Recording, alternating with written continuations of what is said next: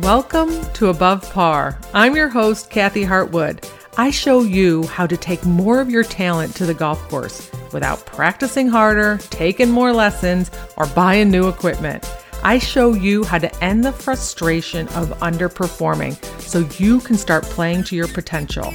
This is where you are going to learn how to think above par so you can play below par. Let's get to it. My golf friend, and welcome back to Above Par. This is Kathy. So, this week we're going to talk about concentration and focus. This has been coming up a lot with my clients and people that I play golf with. And a lot of parents have been asking me about their juniors where they find that they just lose their concentration or focus during a round. And I just want to clear it up. I think it might help you understand for your particular situation where it's coming from because it can, can have a couple different sources on how we lose concentration or focus during a round.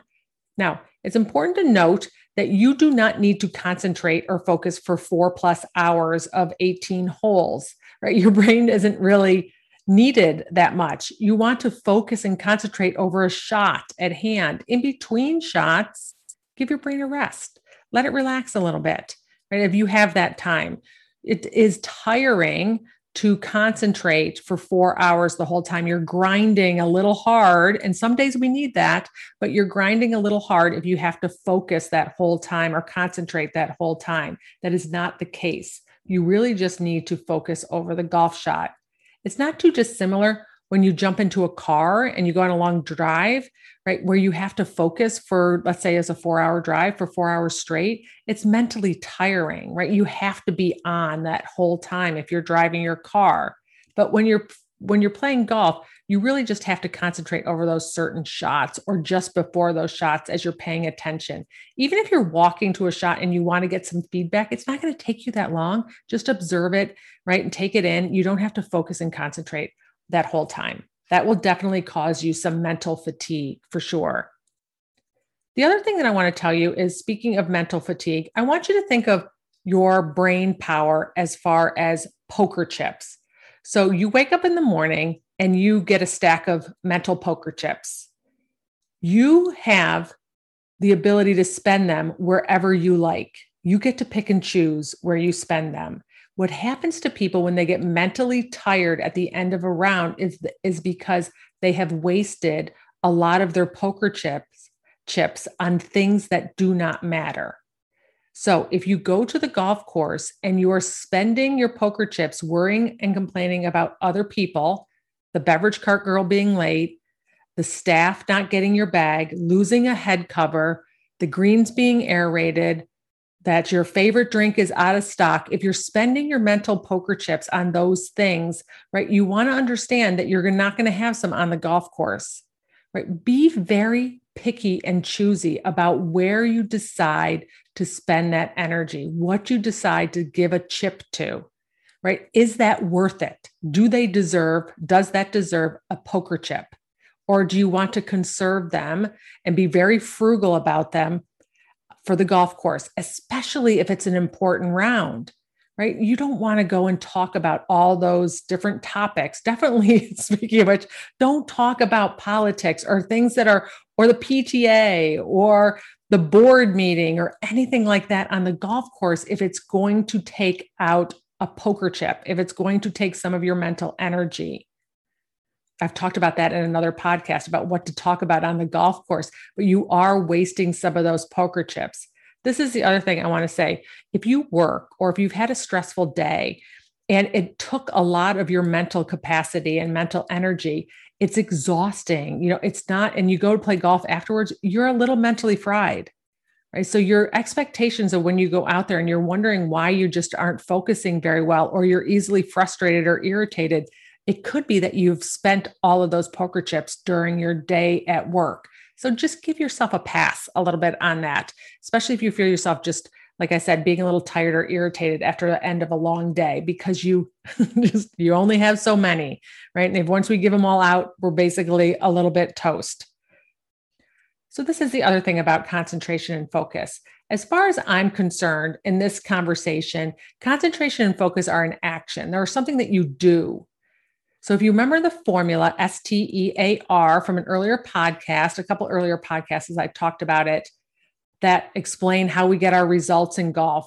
Your actions drive your results. Concentrating is an action that is going to produce pretty good results for us or our whatever our talent is at this given moment in time.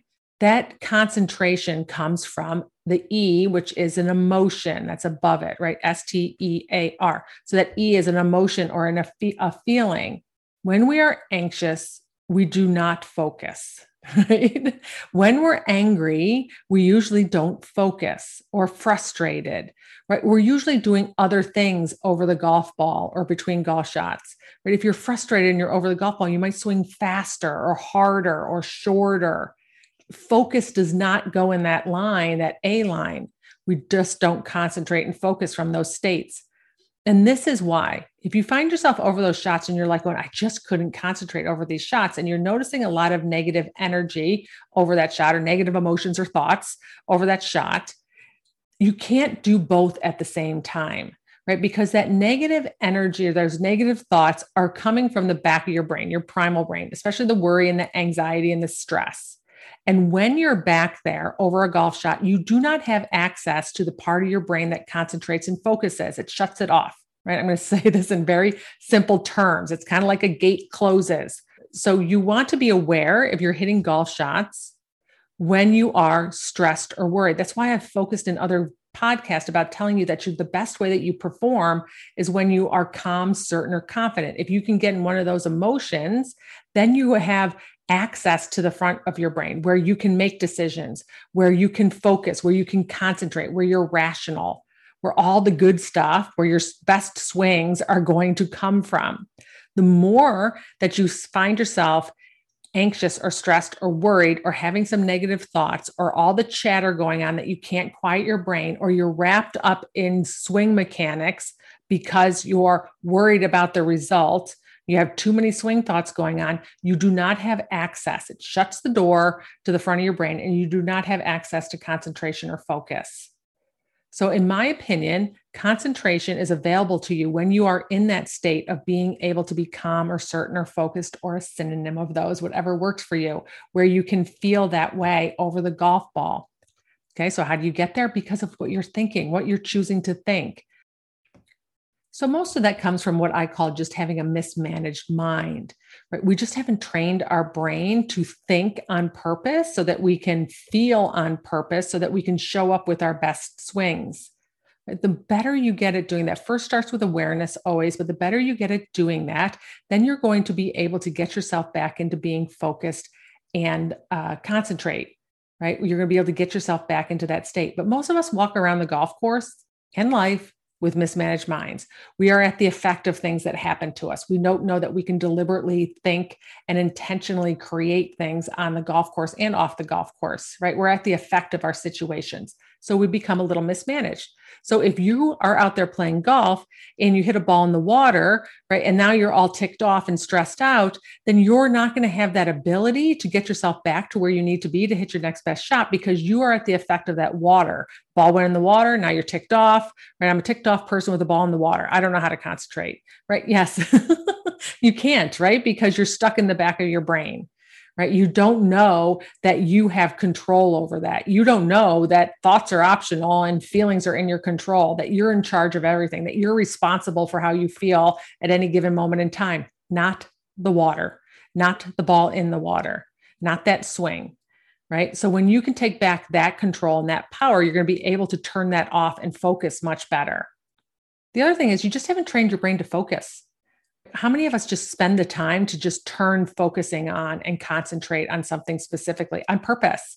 Not when we have to like if you ever noticed yourself just losing concentration can you bring yourself deliberately back to focusing? I'll show you i'll give you a little exercise to try it right now. I want you to just with your eyes open, whatever you're doing, you just focus on an object. It can be a tree, it can be something, a piece of paper that's in front of you, it could be your phone. And I want you to focus on it so intensely that you notice all of the details, all the coloring, all the indentations, all the features of it, whether it's moving or not moving. Really pay attention to every single piece of whatever you're looking at. Now, your brain is going to go off and go in another direction and then just redirect it back. focus on I, I, think trees are very good to focus on especially when you're on the golf course.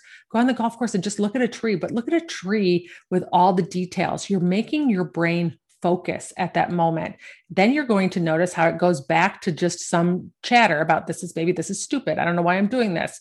My ball's over there. I don't want to do that. Whatever your brain's going to do to you bring it back focus back on the tree focus on the leaves and the and the bark and the movement the size of it, the texture, all of it. Your brain's going to go off and you want to redirect it back. Do it for 30 seconds and do it like four or five times throughout the day. The more that you train your brain to start focusing on purpose like that and noticing the details and notice how it wants to go off focus, right, into something else and it wanders off, you're just going to redirect it back. And the better you get at doing this, and you can use all of your senses to do this one of the things that you can also do on the golf course is to is just hold a golf ball in your hand and and feel all the dimples feel it slowly enough that you can feel all the dimples. That really helps you get out of the back of your brain up into the front of your brain so you can start focusing and concentrating. And pay attention to how many times your brain kind of goes off track. That's fine. There's nothing wrong. Everybody's does that.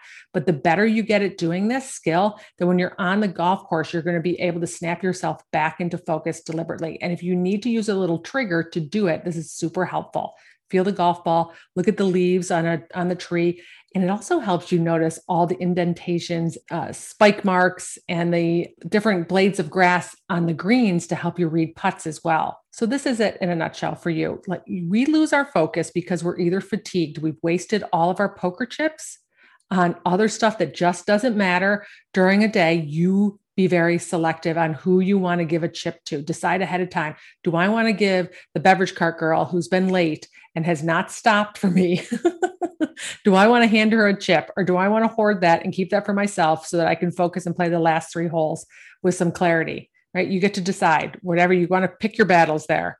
So we give away and we're just uh, mentally fatigued. That can be a reason why you lose concentration. The other reason is that you have a mismanaged mind, which do not worry, this is not an insult. Most of us do. We don't understand how to manage that we're in control of our thoughts and emotions on the golf course. And when they become very negative, we are not at the, we do not have capacity to concentrate. We shut that part of our brain off because we're not taking ownership over our emotions and our thoughts on the golf course. And then the third thing is, is that we just haven't trained our brain. I think this is a big one for juniors, especially too, to focus, to deliberately focus on purpose. And that was where I was mentioning to you to focus on a tree or feel the golf ball and all the dimples on the golf ball and make your brain come back and focus on it back while it wanders, bring it back to his attention and do this as an exercise all the time every day, whether you're on the golf course or not. And you're really going to build up your ability to concentrate and focus on the golf course when you need it. All right, my friend, I hope that helped. I hope you have a wonderful day, and I'll talk to you next week.